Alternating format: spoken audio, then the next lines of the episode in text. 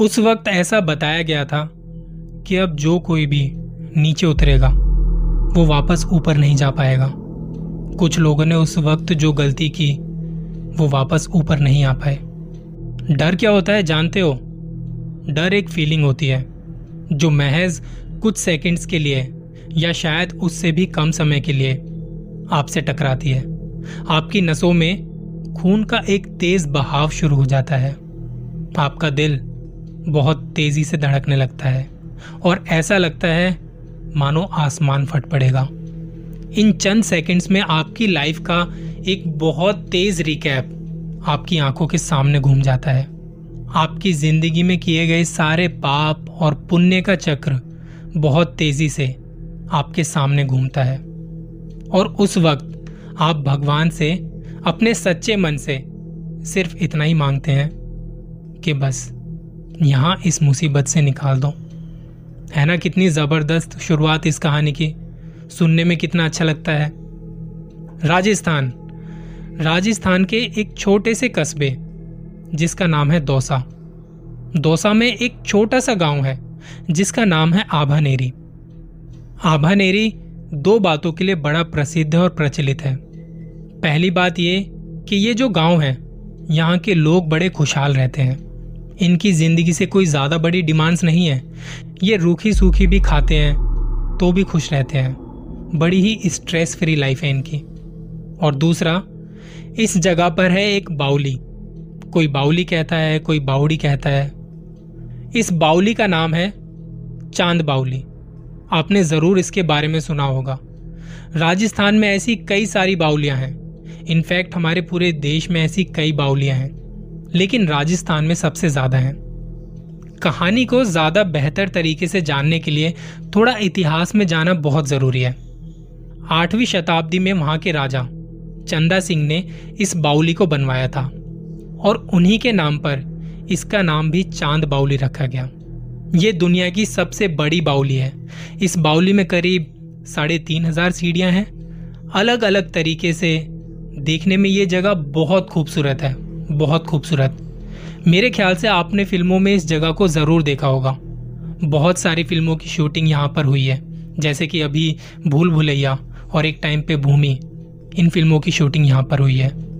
वहाँ चारों तरफ सीढ़ियाँ हैं, बीच बीच में बैठने के लिए जगह बनी हुई है, कुछ मंदिर हैं, गुफाएं बनाई हुई हैं। इस बाउली की सबसे इंटरेस्टिंग बात यह है कि अगर आप किसी भी तरफ से एक सीढ़ी उतरना शुरू करें तो आप किसी भी तरफ दूसरी सीढ़ी से बाहर निकल सकते हैं, या फिर आप उन सीढ़ी के थ्रू इस पूरी बाउली को घूम सकते हैं। आज भी वहाँ पर पानी है, कम है पर है। चांद बाउली अपनी खूबसूरत बनावट के लिए बहुत फेमस है। चांद बाउली दुनिया की सबसे बड़ी बाउली के लिए फेमस है। चांद बाउली अपने जिन के लिए फेमस है। जी हाँ, जिन सुना होगा आपने, ये शब्द हर कोई जानता है। जिन, जिन्नात, एक ऐसी शक्ति जो शायद आपकी ख्वाहिश एक चुटकी में पूरी कर दे। पुराने लोग, मान्यताएं, इतिहास, ये सब मानते हैं कि पानी की अचानक किल्लत आई थी राजा चंदा सिंह के राज में, और जिस हिसाब की ये बाउली बनी हुई है उस हिसाब का इंफ्रास्ट्रक्चर देने लायक राजा का राज्य नहीं था। वो इतने अमीर राजा नहीं थे कि इतनी बड़ी बाउली बनवा पाए, इस लेवल पर काम करवा पाए और इतनी जल्दी काम करवा पाए ताकि उनकी प्रजा को पानी मिल पाए।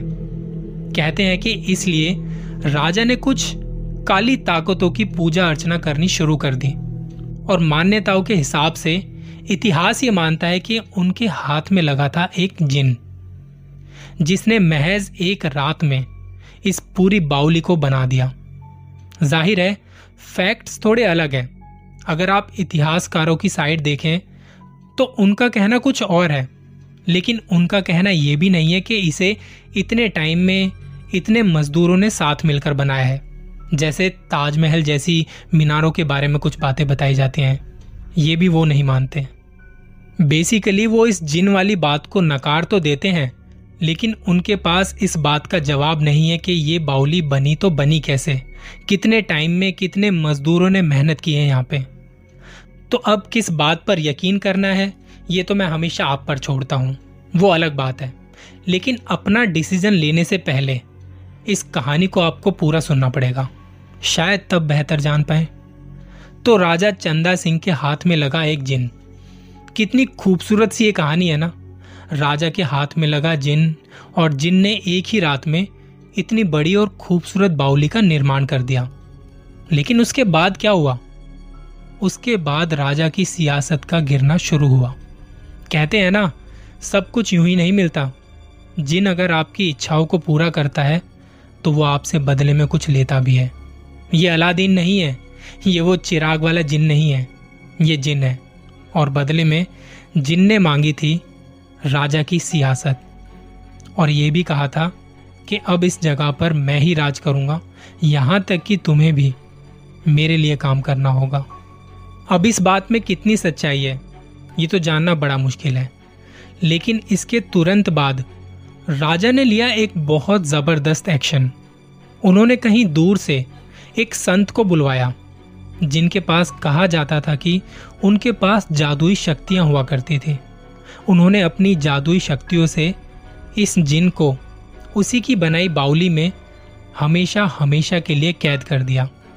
जितनी तेज़ी से ये बाउली बनी थी लोगों की सेवा के लिए, उसने कुछ दिनों तक अपना मकसद पूरा भी किया, और कुछ ही समय बाद उस बाउली को आम लोगों के लिए बंद कर दिया गया, क्योंकि लोग ये मानते हैं उस जगह पर जब उस जिन को उस महात्मा ने हमेशा के लिए बंद किया तो उसने साफ कहा था कि इस बाउली में अब जो कोई भी नीचे उतरेगा वो वापस ऊपर नहीं जाएगा।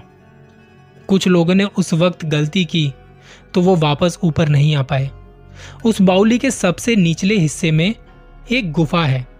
उस गुफा में इस जिन को इस महात्मा ने हमेशा हमेशा के लिए कैद कर दिया, अपनी जादुई शक्तियों से वहाँ बंद कर दिया, और साथ ही साथ ख़त्म हुआ इस बाउली का इस्तेमाल भी।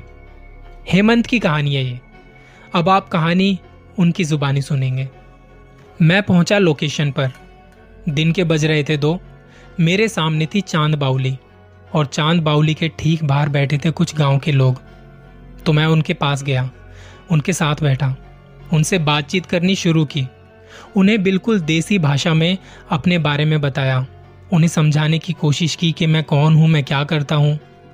और फिर मैंने उनसे बात की बाउली के बारे में। तो उन्होंने कहा कि कुछ कहानियाँ तो देखिए हैं, हम सच कहें तो हमारा जो जीवन काल रहा है अब तक का, इतने सालों का, तो हमने तो ऐसा कभी नहीं देखा कि कोई इंसान नीचे गया हो इस बाउली में रात के वक्त और वो वापस नहीं आया, या ये जो जिन है ये अभी भी वहाँ पर है।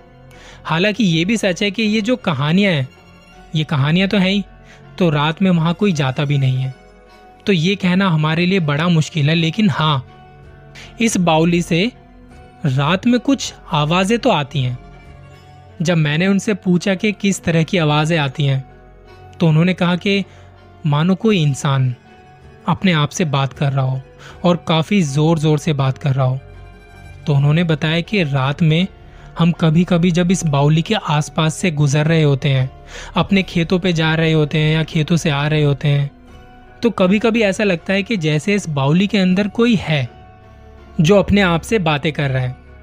मैंने कहा कि ये भी तो हो सकता है कि कोई टूरिस्ट वगैरह वहाँ पे आ गया हो, वो रात में वहाँ पे रुक गया हो।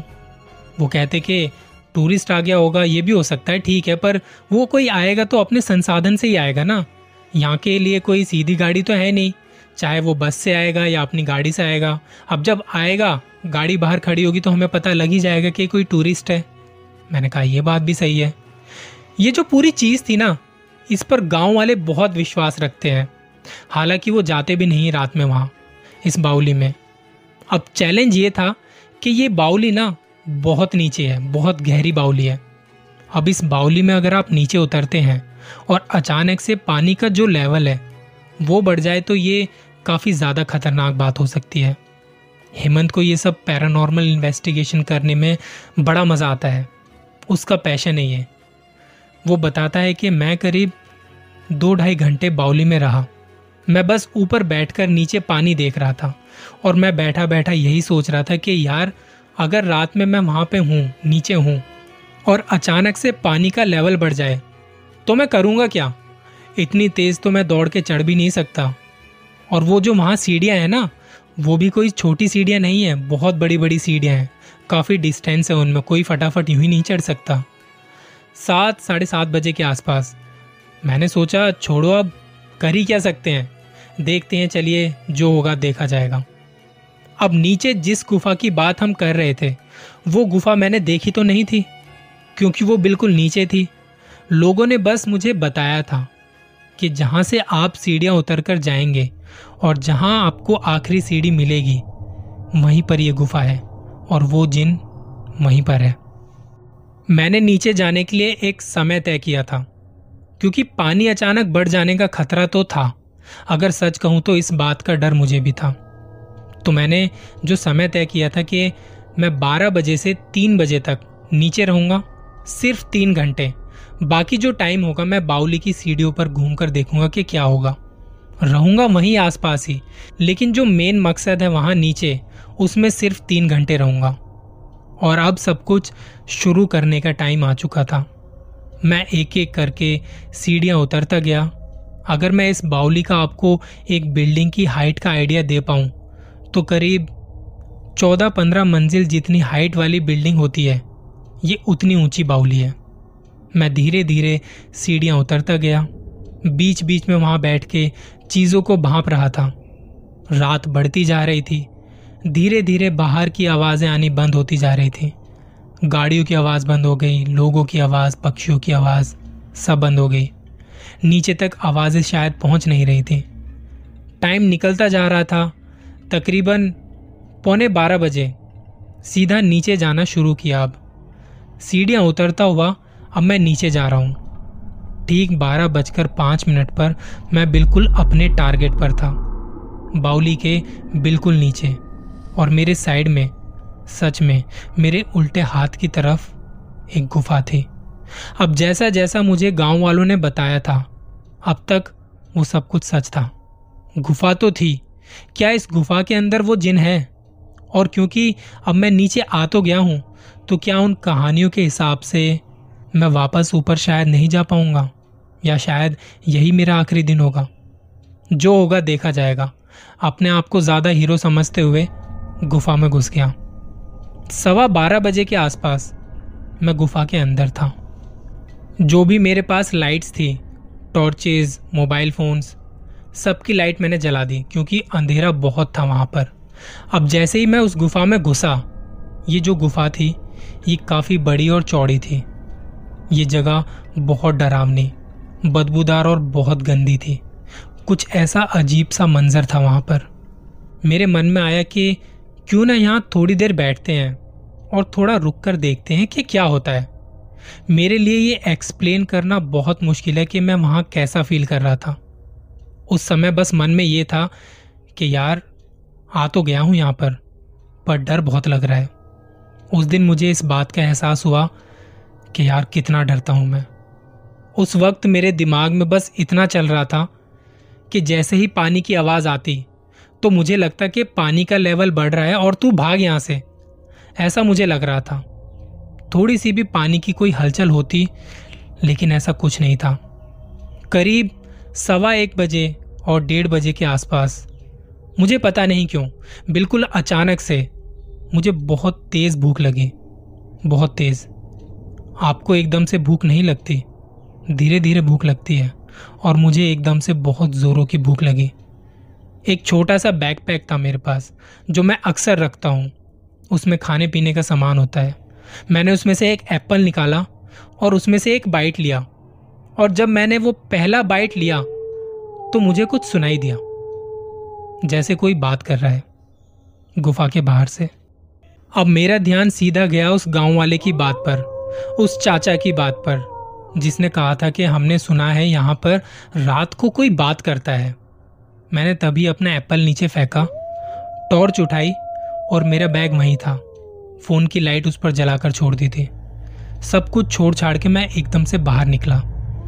जैसे ही मैं बाहर निकलता हूँ, मैं वो आवाज़ें सुन रहा हूँ जैसे कोई बात कर रहा है। ऐसा समझिए जैसे आप कहीं बैठे हैं और कहीं दूर से कोई बात कर रहा है और आपके कानों तक वो आवाज़ आ रही है, लेकिन आपको पता नहीं लग रहा वो आवाज़ कहाँ से आ रही है।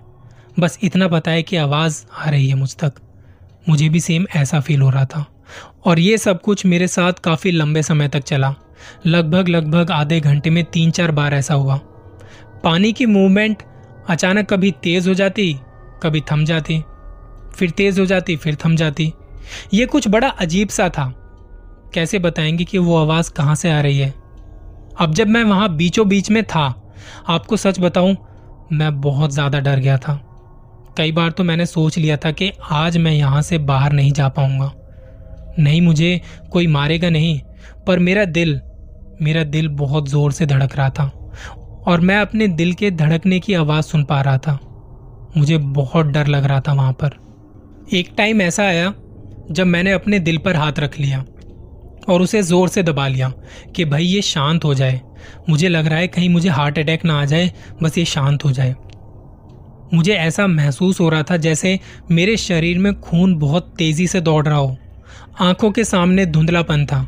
मुझे महसूस हो रहा था कि मुझे कोई मेडिकल हेल्प चाहिए, कुछ ऐसा जो मेरी मदद कर पाए।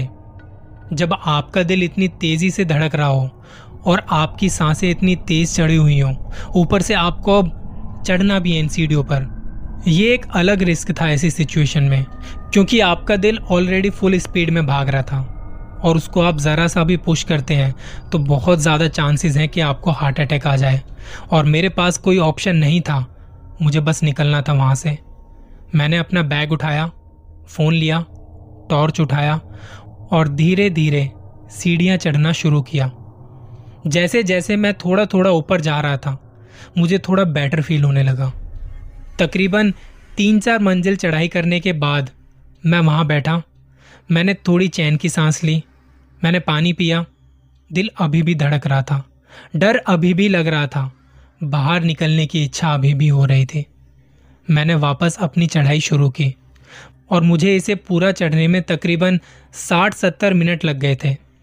मैं वहाँ चढ़ा, मैं बाहर निकला और बाउली की जो वो पत्थर वाली जगह है, वहाँ एक ज़मीन पर लेटा, चैन की सांस ली।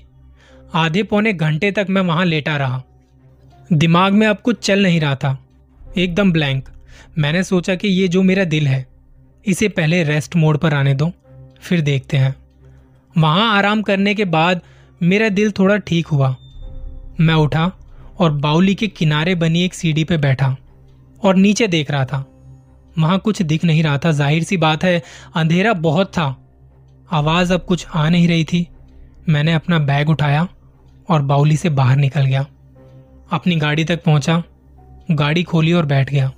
गाड़ी के दरवाजे अच्छे से बंद कर लिए, सारी खिड़कियां चेक की और बंद की।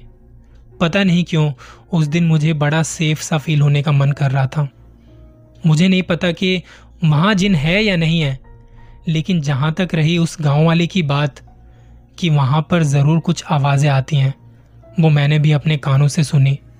इसके पीछे की हकीकत जानने के लिए मैं शायद और देर नहीं रुक पाया। रुकता तो शायद कुछ पता चलता, लेकिन वहाँ पर एक आवाज़ ज़रूर थी। ये बाउली जितनी खूबसूरत है, जितनी अच्छे से बनाई हुई है, उतने ही राज छिपे हुए हैं इसमें। और वो आवाज़ ना जाने क्या था, वो मुझे नहीं पता, बिल्कुल भी नहीं पता।